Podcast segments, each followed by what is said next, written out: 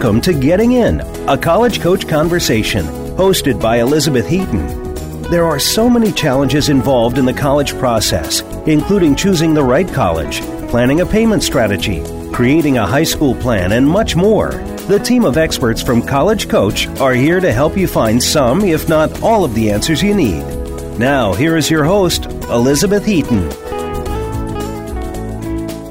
Good afternoon, everybody. Welcome to Getting In, a college coach conversation. I'm very excited to be with you today. It feels like forever since I hosted the show, although it's really only been two weeks, but feels like it's been a while. Um, the holidays are here. In fact, the holidays for many are already in the rearview mirror, but most seniors are still on vacation. Certainly, juniors are still on vacation. Everybody else is still on vacation, but most importantly, I do hope those of you who are listening who are seniors have already completed all of your work, um, possibly even submitted all of your applications, and now you are relaxing.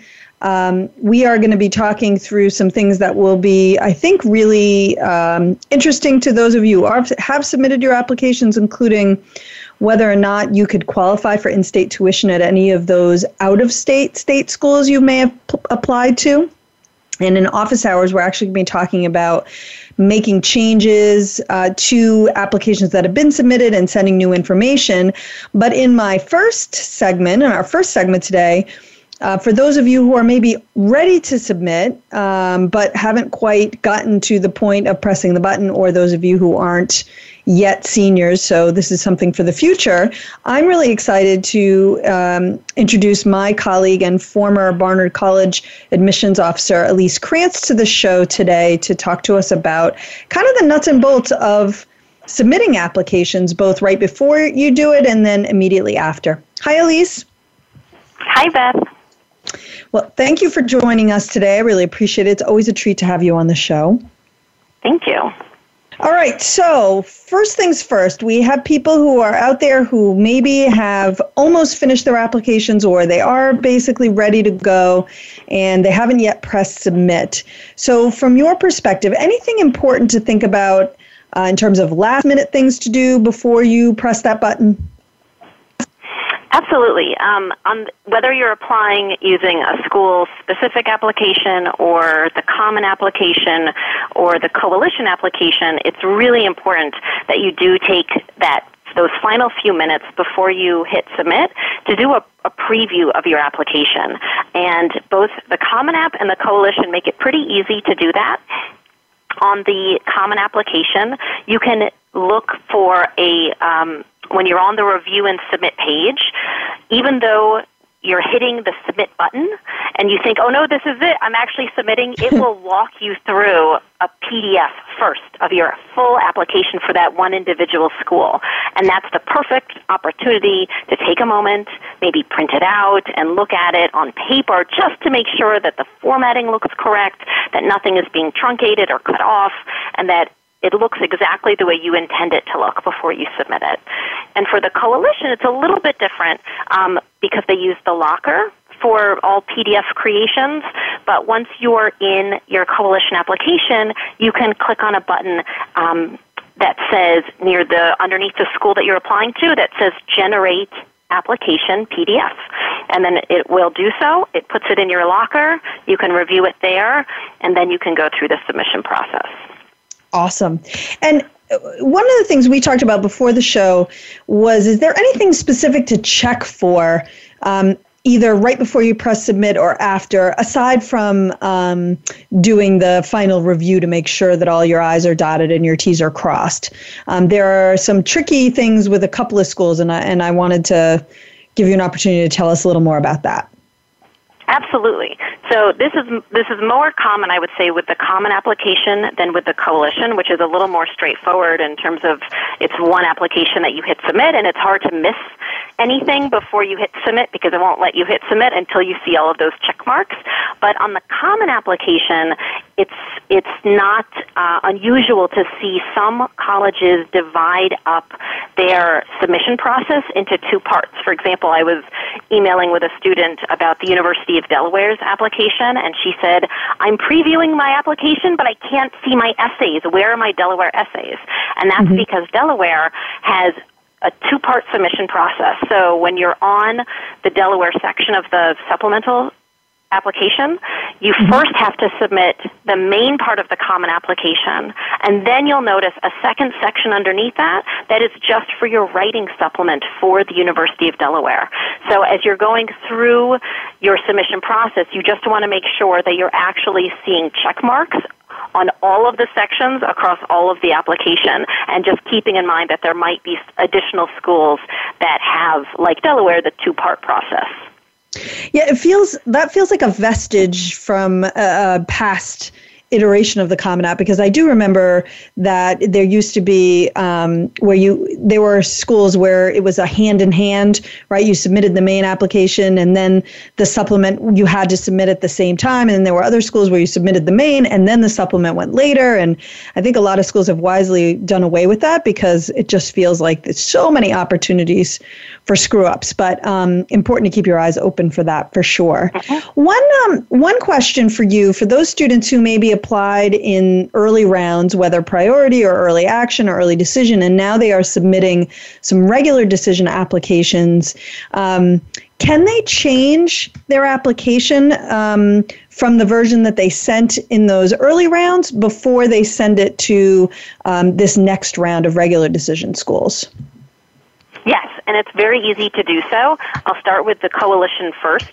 So when you're in the coalition, you have to go back into your profile to make any changes because the school specific applications draw information from your profile to populate their application form.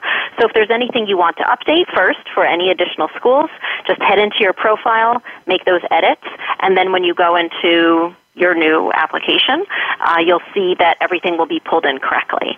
For the common application, um, it's a similar process. You would go into your Common Application tab, and let's say it's common. Sometimes students might want to update um, something in their activities page, or maybe they want to modify their essay a little bit. So they would just go into that section of the Common Application, hit the Edit button, go in, make any changes that they need to do, and then after they save it, anything, any new applications they submit that now will have that updated information.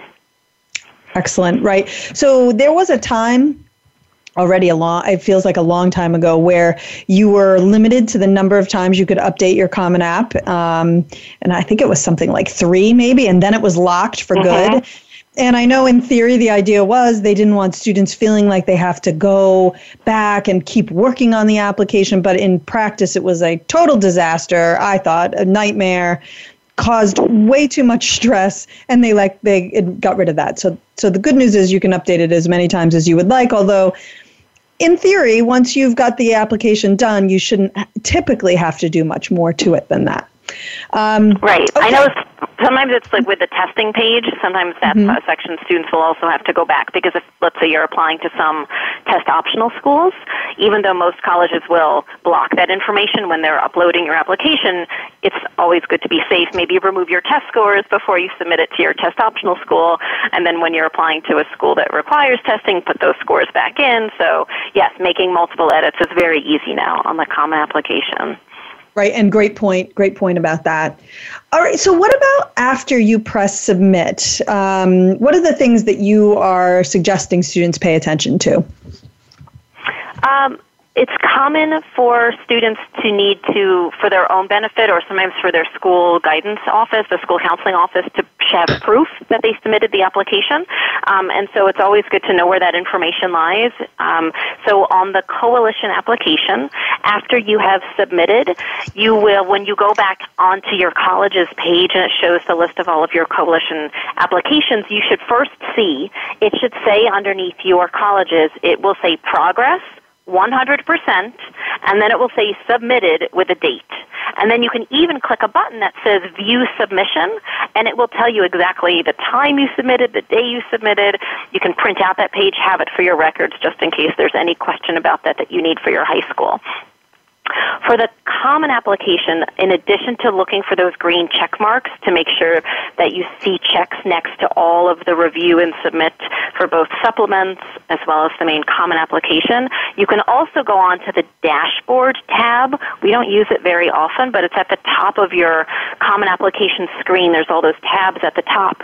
And so when you're on there, you should see green check marks in the application column. But the neat thing is, is when you click on an individual school, right now I'm just looking at a sample application here. I clicked on Drexel University for a particular student, and I see, okay, she submitted that early action, and it tells me exactly the date, and it also provides a PDF of that exact application, so she has that for her records as well. Interesting. And what I will throw out a plea one more time here because this is great and you can create a record of when you submitted and it will show the day and the time. But I am seeing on, and I don't know, Elise, if you've been on this and, and seen it as well, I've, I've seen um, some chatter on the Facebook counselors group, which is a closed group for people who are do the work that, that Elise and I do for a living, about students pressing submit on the day that the application is due, but the school not receiving it um, until a day or two after the the application deadline um, I've seen it also with sometimes school submissions at places where they require all everything to be in by that date. And so my plea to you all listening is this: get it in before the deadline. Do not wait for the last day to submit. Try to be submitting a day or two ahead. You don't have to submit significantly ahead of time, but you just don't ever want to be in a situation where you're saying to the school look i did it and here it is and they're saying but we didn't receive it by then and and you may lose out even with the proof. So just don't put yourself in that position where you know on that specific day and time because you waited so long that there might be any wiggle room um, at all. So just throwing that out there. Um, mm-hmm. What about, um, I mean, is there any way to tell if it's been received? I know that in the Common App, sometimes there's a way to see that, like, you submitted it, and then when the school has downloaded it, is that still a possibility? Yes, you can. It's great. It's on the dashboard page, um, mm-hmm. the dashboard tab, and so, for example, for the Drexel application I was looking at before, it will. It says here downloaded October twentieth. So it's she knows then that it's been received. And for that is a question that going to the point you were making before about students and counselors worrying the students submitted it on the deadline, but they're seeing downloaded and they're seeing it the day after the deadline. For yep. many colleges, they don't download. I mean, no, they're not downloading at midnight. You know, you might be submitting it at 11:59, but they're they're waiting to download it maybe the next day, and that's mm-hmm. normal for most colleges. So I wouldn't, if you're seeing that, and and you're worried, oh no, it's not being counted. For most universities, you're okay. You know, they will accept your application because you did submit it by the deadline. It's their process that's maybe a day or two late, and that's usually okay. But you can see um, that downloaded date on the common application. Yeah, and I probably just caused unnecessary panic there, and I, I, really didn't mean to. Um, in the cases that I'm talking about that were showing up on the on the Facebook counselors group, it was primarily with um, special programs with early priority deadlines, um, where the student wasn't not being considered, but was maybe not being considered for that early deadline um, because it was showing up as not being downloaded or they not them not receiving it for a couple of days afterwards. So it was very unique situations. I think you're spot on. Most schools do not have this. You want to pay attention to whether the schools say that it must be received by. Um, mm-hmm. Everything must be received by. There are a handful of schools. Elon comes to mind. Michigan comes to mind. If you're going to be in their early pools, they want everything by that deadline, including your test scores officially submitted from the testing centers. Whereas at many, many, many schools, including Penn, for example, where I used to work, we routinely got stuff after the official deadline. So, so long as the student had applied by the deadline, the other stuff might come in within the next week or two, and that was fine. But we, you know, so we were not really sticklers about that. And I would say that most colleges are not really sticklers about that. But still, get it in before the deadline. Um, oh, and it's just may may I also just add in here? There yeah. are deadline differences on the common application versus the coalition. The common application it is eleven fifty nine the day of the deadline in your time zone, wherever you as the applicant happen to live.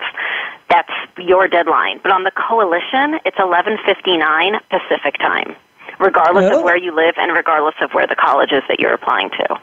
That's just another small wrinkle to bear in mind, and another reason not to wait until 11:59. Just do it the day before, and you won't have to worry about it. Uh, yes, I love it. Good advice. Okay. what about portals? Um, some schools have these. What can you tell us about portals? Right. So a lot of schools now provide these great resources for students once they apply and submit their common or coalition application. They are provided they uh, they're provided with a login information, a username, and a password to basically access their application account online so that they can see and track what has been received by the college. It will often say, okay, here we have your teacher recommendation number one, but we haven't received number two yet. Um, and they will often also release decisions through the portal. Um, it's also possible, I know this was some, one of the questions that we were going to talk about, but it ties in well here. Some portals do allow you to update your application through that that website. So mm-hmm. if you need to make an adjustment for whatever reason, for grades or an activity, something like that, you can do it directly through the portal. So just beware when you're applying, be on the lookout for an email confirmation from the school. Don't just trash that email, put it in a safe place in your inbox or maybe make a special folder for all of your college uh, usernames and passwords so that you have that information because they will most colleges will be connecting with students through portals and through email to follow up with anything re- related to their applications. Yes, so keep your eyes also on your um, junk email folder because your those emails could go there, and you definitely do not want to miss them. Very quickly, any advice around updating schools with new information if they don't have a portal?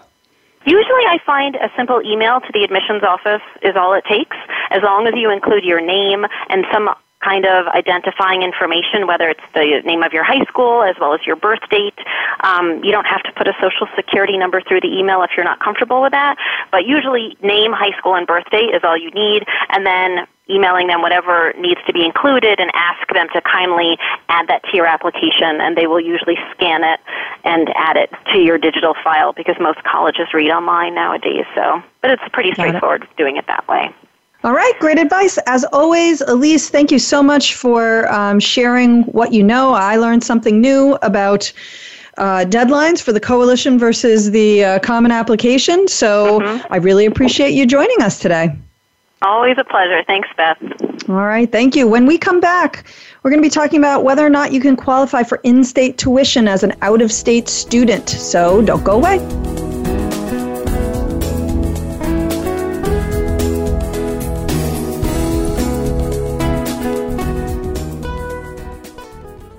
Become our friend on Facebook. Post your thoughts about our shows and network on our timeline. Visit facebook.com forward slash voice America.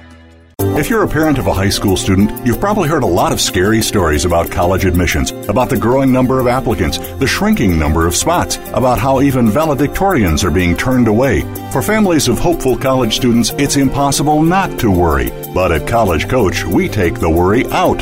Our advisors are former senior admissions and college finance officers from all over the country, so they can give you advice that nobody else can about what classes to take, how to prepare for standardized tests, what options are available to pay for college, and most importantly, what admissions officers are looking for when they read an application. We've got more than 15 years of experience and a track record that's helped every single student get into college, most into their top choice schools. So make the decision to come work with College Coach and start your child down the road to the decision that really matters, the one in the envelope that says yes. Visit www.getintocollege.com forward slash getting dash in. The Internet's number one talk station. Number one talk station. VoiceAmerica.com.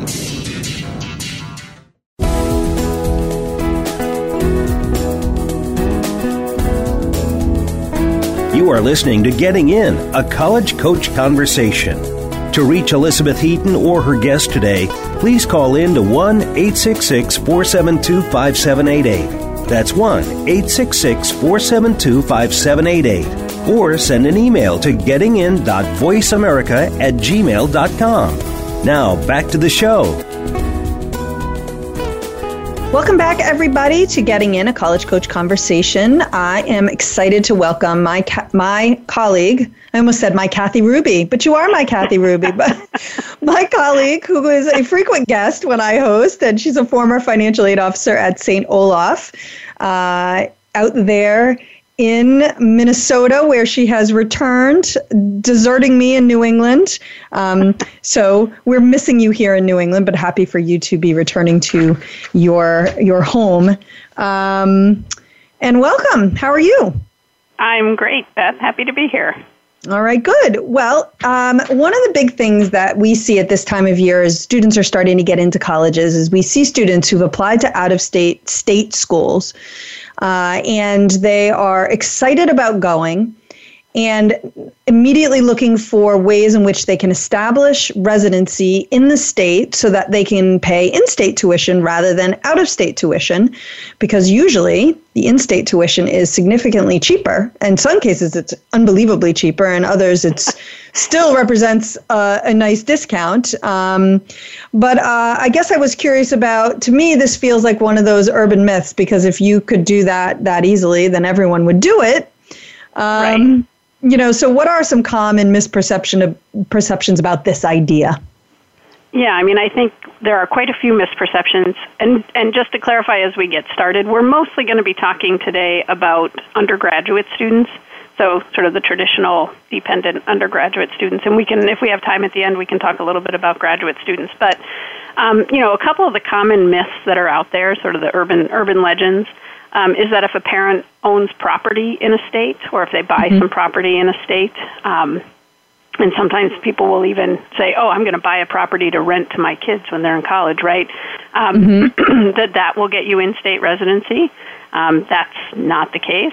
Um, or sometimes they'll say, "Well." You know, we'll, I'll have a parent say, "Well, if my student's planning to stay in the town where they're going to college and they're going to work there that summer, so they should be able to get in-state tuition the second year, right? Mm-hmm. Um, so those are the most common misperceptions for sure. Right. Again, we will remind people if it sounds too good to be true, it generally is. If it was as simple yeah. as spending your summer on your college town, working a job, and now suddenly, boom, you're in state, everyone would do it. And or living there's with relatives. Yeah, or living with yes. relatives. That's the other one. Yes. Right, right. Big one. All right. So those are the misperceptions, but I do know that someone can get in-state tuition. So, so how does that happen if someone is able to get in-state tuition at an out-of-state yeah. school? And it and it does happen sometimes. I mean, it takes quite a bit of work, but it can happen sometimes. So first, let's let's talk about a concept that's pretty much the basis for determination of residency in in every state, um, and it's called domicile. And so I actually looked it up, and the the definition in law is that it's a legal permanent residence um, or your your legal permanent residence is your domicile. Mm-hmm. So Got if it. you think about why it is that public institutions offer different tuition, you know, one tuition for in-state people and a different tuition for out-of-state students, it's really based on this idea of domicile. So if you're permanently residing in a state, um, you pay taxes there, you're likely going to contribute to the economy there, um, and it's more likely that you're going to stay there in that state and continue to contribute to that state's economy after you graduate. Um, so the idea is, since your tax dollars are helping to support that school, um, and the education that you're receiving from the school is a public good, then you should pay less for it than someone who comes in from another state. And in many most cases, you're actually paying less than what it actually costs to educate someone at that school. Got um, it. So yeah, so in order to receive in-state tuition, you have to prove that you are actually domiciled in a state. So, with that in mind, what does it mean to be domiciled in a specific state? I mean, if you go there for school and you're there and then you spend the summer, you're there year round. Is that, but that doesn't right. really and, usually and, qualify you for that. yeah, I mean, it can feel that way because you're a young adult and you may, you may really like the state that you've moved mm-hmm. to, right? So maybe you mm-hmm. think, I am going to be domiciled here, and, and yes. that's fair. Um, but it, to, to technically be domiciled in order to get in-state tuition, it varies a little bit state by state. Um, but most commonly, you have to live and work there. You have to pay income taxes. You have to register to vote, get your driver's license, all the things you would do if you have permanently moved to a place. Um, and so just owning a vacation home and paying property tax is not in itself enough to establish domicile. It might add to your argument for domicile, paying property mm-hmm. tax could, um, but it's not on its own going to establish domicile for you. Um, and then in most states, you have to have established domicile for 12 months, at least 12 months prior to actually starting classes. So that's that's the tricky piece. Um, the other sort of the the definition of domiciled in most states, in fact, I think all states, um, a traditional dependent undergraduate student's domicile is based on where their parents live. So that's that's the crux of the issue is that if you're 18 years old um, and you're being claimed by your parents on your their taxes, then your domicile is based on where they live. Because think about it, you're 18, you haven't really contributed to any state's economy yet, so you don't, right. you're not really domiciled anywhere. Right. Um, and so, for most states, the definition of a dependent student, uh, many times it'll match the federal definition for financial aid purposes, which means if you're under 24 um, and you're not married and you don't have dependents of your own and you're not in the military, military is often an exception, by the way, um, then you're you're considered a dependent student on your parents, and so your domicile is based on where they live. Right, and then the whole question of how can you be um, emancipated is uh, for a whole other show, which I think we have covered before. Um, yeah, the other, so. right, too good to be true. Oh well, I'll just be declared an emancipated student, and then I will qualify for tons of financial aid, and my parents won't have to pay. nope, that doesn't work either. Okay, all right. So a traditional undergraduate wants to establish domicile and get charged in state tuition. How do they go about doing it? Can okay, they? so yeah, I mean, it, it really does vary by state, but there are, again, some commonalities. So the first thing probably to do is to, and you can do this as you're getting admitted to a school, is just research what that state's residency requirements are. Um, and I usually do it by just going to the main public flagship university or to the university system in a col- in a state. You know, if it's a whole system of universities, you can go to their website and search for residency requirements. And usually within those residency requirements, they will outline how it is you might petition for in-state residency and what will be required. Um, so, and then, and then don't forget, you know, when you're applying to those schools, and many students already have, they're actually establishing your residency as you're being admitted as well. So for some states, you have to fill out some separate sort of application that establishes your residency. For others, it's just part of the admission process, sort of integrated into the application. So your residency is established in the beginning, and then if you need to change it, then there's generally a petition process. Right. Um, okay. Yeah, and so in terms of this question of, okay, well, what if I just become emancipated? So when it comes to um, establishing domicile, you would have to become emancipated from your parents in that they could no longer claim you on their taxes. But it's not just that they stop claiming you, it's that you also have to be able to show that you had the income or, or some assets um, to provide more than half of your own support. So you have to be able to show that you actually could support yourself. And that usually includes not just paying your rent and your food, but it also usually includes, you know, you could have covered half of your tuition with your income or your assets, whatever they were. Um, mm-hmm. And then you've got to also establish your domicile. You've got to register to vote. You've got to get a driver's license, maybe rent an apartment. Um, and then finally, this is the part that's the hardest for most people, is that you have to prove that you were domiciled for some period of time. And again, it's usually 12 months prior to enrolling in classes. So if you're really serious about getting in-state tuition, you're going to have to establish independence and then probably take some time off to work and support yourself and establish domicile. Um, there are some states that have slightly strict, less strict rules than that. They're a little more mm-hmm. lenient. Um, for instance, I know quite a few students who've gone to Montana and then become in-state, and I think Montana lets you you can attend college part time and work. You still have to support yourself, but you can at least be taking a few classes while you're doing that. Um, but you think about that. I mean, all of this is public policy, right? So mm-hmm. Montana is a state where you know they're encouraging people to move to Montana, right? I mean, they they would right. like to get young people moving into Montana, so they're going to do what they can to make it a little easier to get in state residency because they're trying to encourage people to stay. And who wouldn't, by the way? It's beautiful.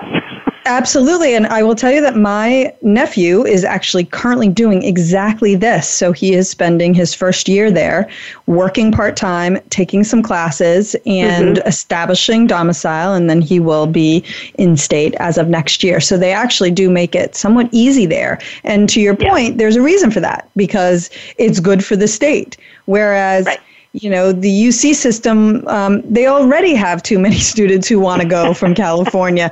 They're not looking for you to come and establish residency and take advantage of it as well. Um, right. All right, other ways to pay in-state tuition? Of course, and I actually think this is probably a a better path to take if you're really trying to pay less than out of state tuition, then then it's again, what do I always say? It's all about the list of colleges.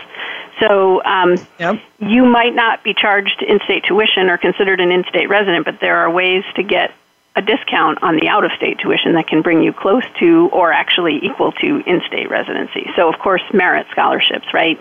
Um, you know, I think 15, 20 years ago, I used to say, "Oh, public universities don't offer merit scholarships," and now they certainly do, and and many of them offer them to out-of-state residents because if they offer you a discount, they still get more revenue than they would from an in-state student. So mm-hmm. it's a mm-hmm. win-win situation. Um, but you've got to apply to colleges that do that and where you're a strong student for them. Um, right. I think the biggest, or the biggest, the most popular program these days, or the one we've heard about the most, is the University of Maine. Again, mm-hmm. think of Maine, the oldest state in the nation, I believe, demographically. So they're trying to encourage 18 to 22 year olds to come to their state. So they have a flagship match program where if you apply by December 1st and you meet certain minimum requirements, they will essentially offer you a scholarship that will bring you down to what you'd pay at your flagship public university. Um, Oglethorpe University is actually a private college. I think they're in Georgia, and they're doing something similar. So you just have to keep your keep your eyes out for those kinds of things. Also, take a look at regional reciprocity programs, um, and you can either go to your state's higher education agency website to see what you can find, or actually, I like the website um, NASFAA, National Association of Student Financial Aid Administrators, N-A-S-F-A-A dot O-R-G. And when you get there, there's a section called Students, Parents, and Counselors. And then if you select financial aid in your state, there's a whole section on state and regional exchange programs that they keep up to date, and they give you links to, to your state and where you can learn about those programs. So um, even those reciprocity programs, though, sometimes they're not automatic. Sometimes they're actually a form of merit aid as well. So a college might participate, but they only give reciprocity to the students they want the most. And the other thing to keep in mind is that a lot of times with these reciprocity agreements, they're typically not at the big flagship schools, exactly. right? So they're not at the schools that if you're out of state, you might be more drawn to, um, because those are not the schools where they're having problems filling beds. Um, right. It's the smaller campuses where they might exactly. be more interested. And just I'm put a plug out for our archives, which I try to mention in every show, but we did a whole series on the different regions of the country and their reciprocity programs. Um, so if you want to search through the archives, um, you can find us talking about that. All right. Um, here's a question about the opposite situation. So, um, if domicile for a traditional dependent undergraduate student is based on where their parents live, what happens when the parents, and I could see this actually in my future, the parent moves out mm-hmm. of state after the student has started college. So let's say my son ends up enrolling at University of Massachusetts at Amherst or another University of Massachusetts school, and then as soon as he graduates high school, I'm out. Um, what happens then? Which might happen. You move to someplace warm and sunny. Um, yes. Yes. So you have to check the state, but I would say in most states, the student maintains their original domicile. Um, sometimes there's a requirement that you graduated from a high school in that state. Um, I know I just researched this in Georgia for a student, and, th- and in Georgia, the stakes are pretty big because there's a state scholarship program you can qualify for as well.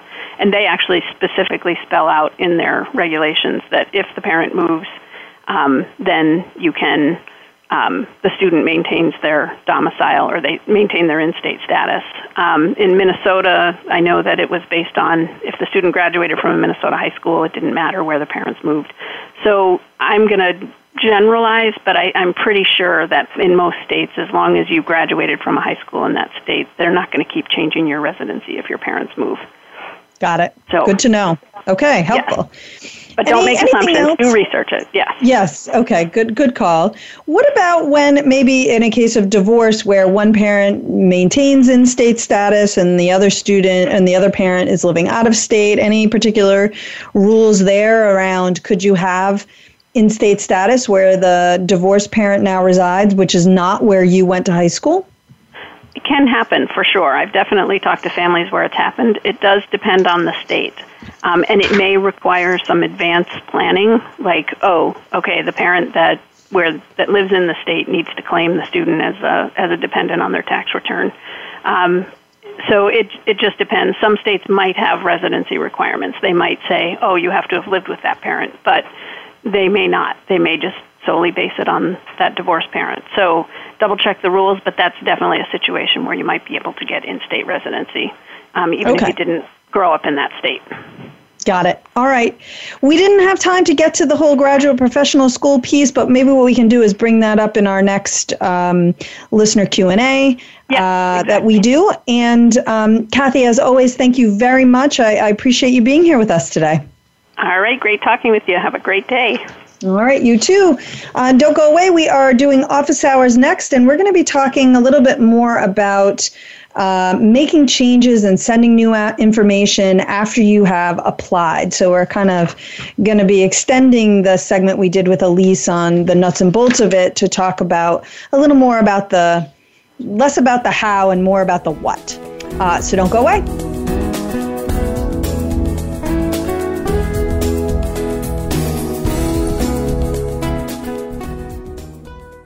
Think you've seen everything there is to see in online television? Let us surprise you. Visit VoiceAmerica.tv today for sports, health, business, and more on demand 24 7. If you're a parent of a high school student, you've probably heard a lot of scary stories about college admissions, about the growing number of applicants, the shrinking number of spots, about how even valedictorians are being turned away. For families of hopeful college students, it's impossible not to worry. But at College Coach, we take the worry out. Our advisors are former senior admissions and college finance officers from all over the country, so they can give you advice that nobody else can about what classes to take, how to prepare for standardized tests, what options are available to pay for college, and most importantly, what admissions officers are looking for when they read an application. We've got more than 15 years of experience and a track record that's helped every single student get into college, most into their top choice schools. So make the decision to come work with College Coach and start your child down the road to the decision that really matters, the one in the envelope that says yes. Visit www.getintocollege.com forward slash getting dash in. The Internet's number one talk station. Number one talk station. VoiceAmerica.com.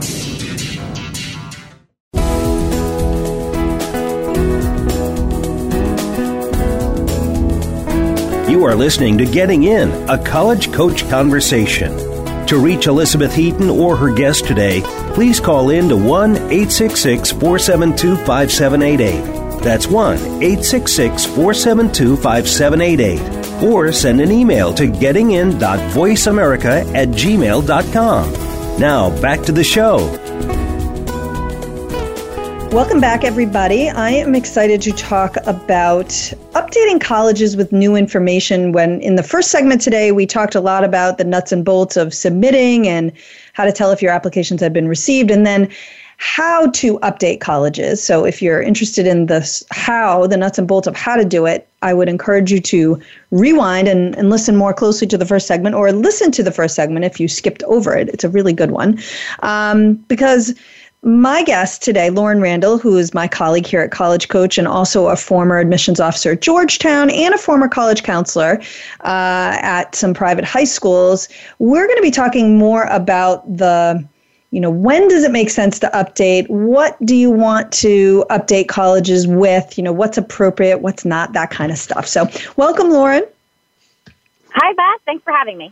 Oh absolutely. Always a pleasure to have you on the show.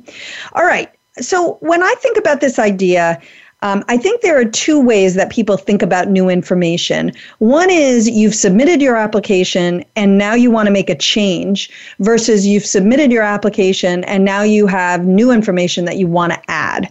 Um, so let's let's talk about the first uh, idea first, which is the idea of making a change. And so you've pressed submit, you worked really hard, you listened to Elise's segment in the first part of the show, you did a PDF and you reviewed it and it all looked great.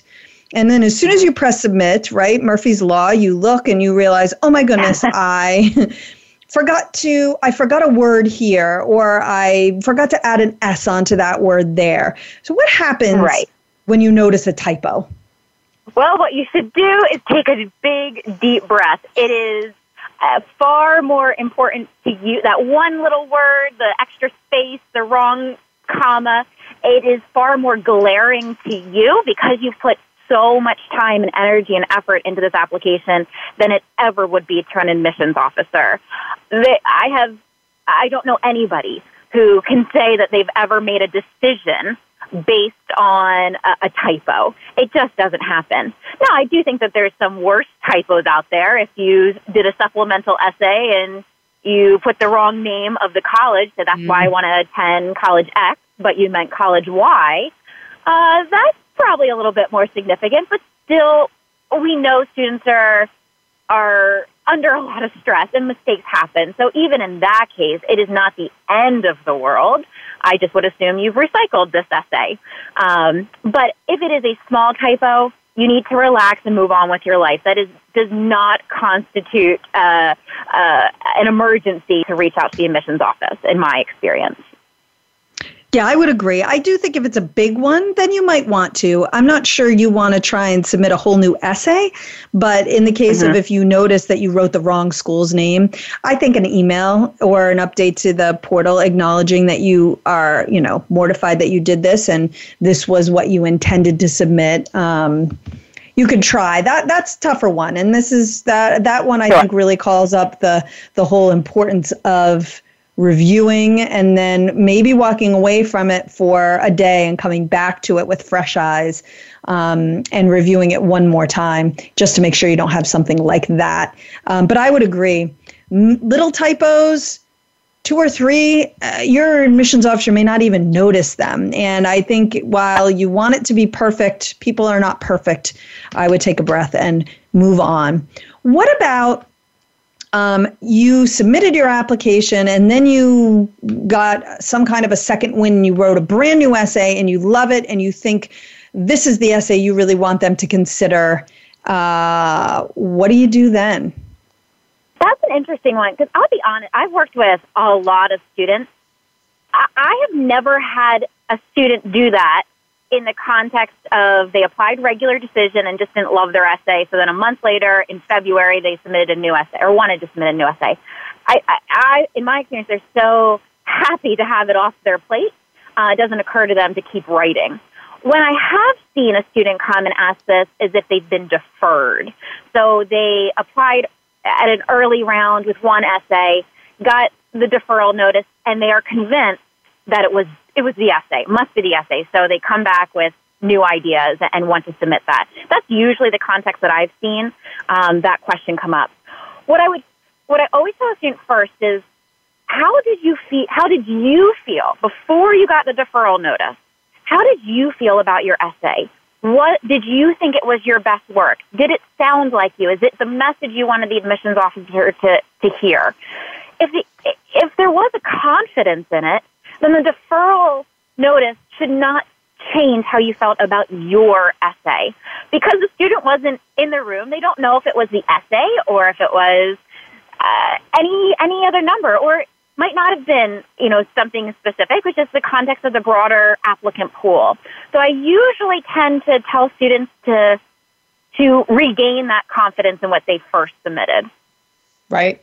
And I will tell you that you can't go and submit a brand new essay if you're deferred. Um, we wouldn't have considered it at Penn. Schools will tell you, please do not submit a new essay unless you are specifically mm-hmm. asked to submit a new essay um, to a school where they've already con- read your application and considered it. You know, on the off chance that you're wanting to do this for a school that hasn't rendered a decision yet, so you filed your application and now it's a month later, and like you say, you have rarely seen that happen. I have too, but I it did happen every once in a while, and both essays would be in the file, and. Um, you know so and really what it said more than anything was this was a student who wasn't fully prepared to submit. And that doesn't say much. That's good right about you. Right. It's not a positive. right. So i think that the negatives of submitting a brand new essay really outweigh um, any positive thing that you think is is possible. And I would say you have to feel good about what you're submitting. And the secret to that is starting early enough so that you're not doing it at the last minute. What about? Um, I, yeah. Yep. No. Did you did you have something to add before I move I on to the next say, thing? I, I, yeah, I just think it's important to to to highlight for students that even if the school will say, okay, we'll we'll, we'll consider that extra essay I have never seen the first essay just disappear. It's still in your yes. file. So they are seeing, and if the second one is that much better, then again, it just shows me that you really rushed the first time and you should always be putting your best foot forward. Yes, agreed. What about in the case, and I actually had this happen recently where a student gets a recommendation letter that they, you know, from often maybe from an outside source, but maybe from some internal person, um, a teacher recommendation that you weren't anticipating. And you now have decided that even though you've submitted your application and your recommendation letters are in, you want to try and replace one of the recommendation letters with this new recommendation letter, or you want to add it to the file. What are your thoughts on that? Well, first, there is not a way to do that through the common application. Once it's submitted, it's there. They have those recommendations on file. So for you, most likely you'd be going directly to the admissions office, um, attaching it by email or having your recommender uh, mail in a hard copy. So it, the, it's a little bit complicated to, to actually ensure that it gets into your file. Um, it, it's unlikely that, that they're going to go through the effort of you saying, well, I want to erase Mr. Brown and add Miss Smith. More likely, they're just going to put in all of them if they receive it into their file. And then if the admissions office says they're only going to read two, they're just going to read the two they grab first. Um, yep. Or if they're open to supplemental uh, recommendations, well, then it's just in there. Whether or not it helps I think there are some cases that a supplemental recommendation that maybe you didn't have in the beginning, it could add value or context. Um, usually I, I see that from an outside source. I think it's rare for all of a sudden a third teacher to to show me something totally new that hasn't already been stated in one of the other recommendation letters. Um, so I think those are some things to think about for, for recommendations. At the end of the day, I, I think it goes back to we say you know, more is just more. It's not necessarily better. Yes, I think that's a big thing. And you really want to pay attention to schools that either maybe say, we don't accept recommendation letters, we only accept one, please don't submit extra. You really want to follow those rules. Um, okay, what about the last change that I certainly see students thinking about, which is they've submitted their application and now they want to change the major that they originally selected, or in some cases, at places where you apply to a specific school. They do that at Georgetown, you do that at Penn, um, and in a number of other schools. Now you're saying, oh, you know what? I don't actually want to apply to that school. Can you please switch my application to this school instead? What are your thoughts on that? Well, first of all, it might not be uh, as simple as, as just a switch. Don't forget that many schools have many colleges have school specific supplements. So mm-hmm. if you wrote, if you applied to Georgetown to the business school, you had an essay uh, about why you wanted to study business. If you then contact me and say, well, actually, I want to be considered for the School of Foreign Service, well, I would have expected a whole new essay if I was even going to entertain that switch. Um, and if you didn't do it, well, now I'm reading a business essay for the School of Foreign Service, and that certainly didn't work. Um, right. So there might be more to it that you you can't just overlook. Um, again, I think in my in my uh, experience, this also tends to go with the deferred student. They applied. Yes. Uh, to, let's say the business or the School of Foreign Service at Georgetown were deferred, and all of a sudden they think, well, it's going to be far easier if I apply to the College of Arts and Sciences. I want to be switched for regular decision, and that has never gone over well. At Georgetown, we did entertain um, the, the switch if they could make a compelling argument, write a new essay. But I don't, I can't remember offhand it ever being successful because again, it's like that essay. I thought, well, you were confident in your in your early application. Are you uh, are you now yeah. a serious applicant for this for this new program? Well, I, I, totally, and we have the same experience at Penn. And I would say that unless you are being counseled to change schools or like you said, unless there's a compelling reason for the all of a sudden switch, um, I would say I would avoid that change like the plague. Not a good idea. Um, right. It was, you know, it, often the kiss of death. Uh, for a deferred student to make that choice. Okay, so we have a couple more minutes. What? Let's switch from the making a change to new information. In your opinion, what constitutes new information? Sure. Well, first of all, I think it, it it does need to be new. Let's just talk about that as opposed to repeating information of saying um, I'm in all AP courses this year. I'm getting all A's. That's not new information. If I had it in the in the uh, early round review, mm-hmm. um, but there could be uh, new testing. Um, so some students will have taken uh, the December um, uh, SAT or ACT or subject test in December. Um, that would not have counted in an early round. Um, but I think that's if it's an improvement, absolutely make sure that gets to your regular decision schools um, for consideration. So that's new information. Um, grades, yes, is new because we're now looking at, at your at your first semester. Um, I, those are the two most important pieces to me, usually um, in any kind of update uh, I want to see strong grades. I want to see strong testing. Um, mm-hmm. Perhaps with activities or awards or honors um, from from the school. If there's real accomplishment, so now a season has ended and, and you are an all star on some level or a competition, um, you know, a real accolade. Um, not just that we ended the the football season with a, a winning record. Okay, well that's great for your team, but I really want to know about what what your contributions are and how what kind of accolades or distinctions were made about you.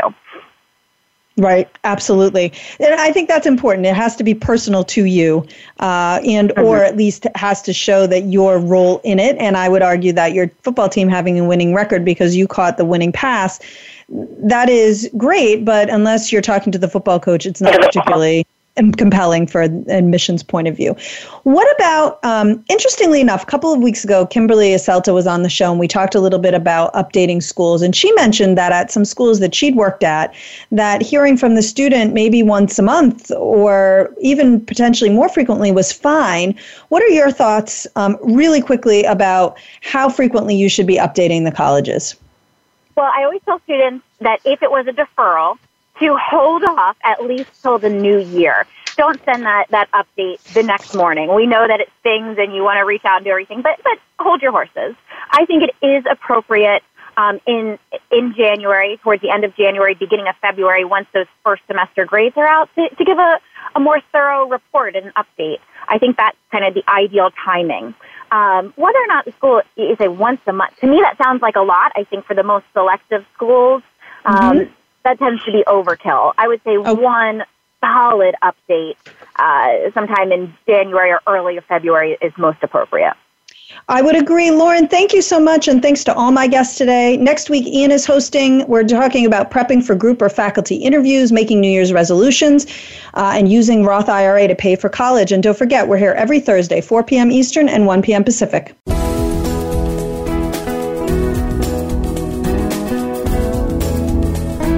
Thank you for tuning in to Getting In, a college coach conversation, hosted by Elizabeth Heaton.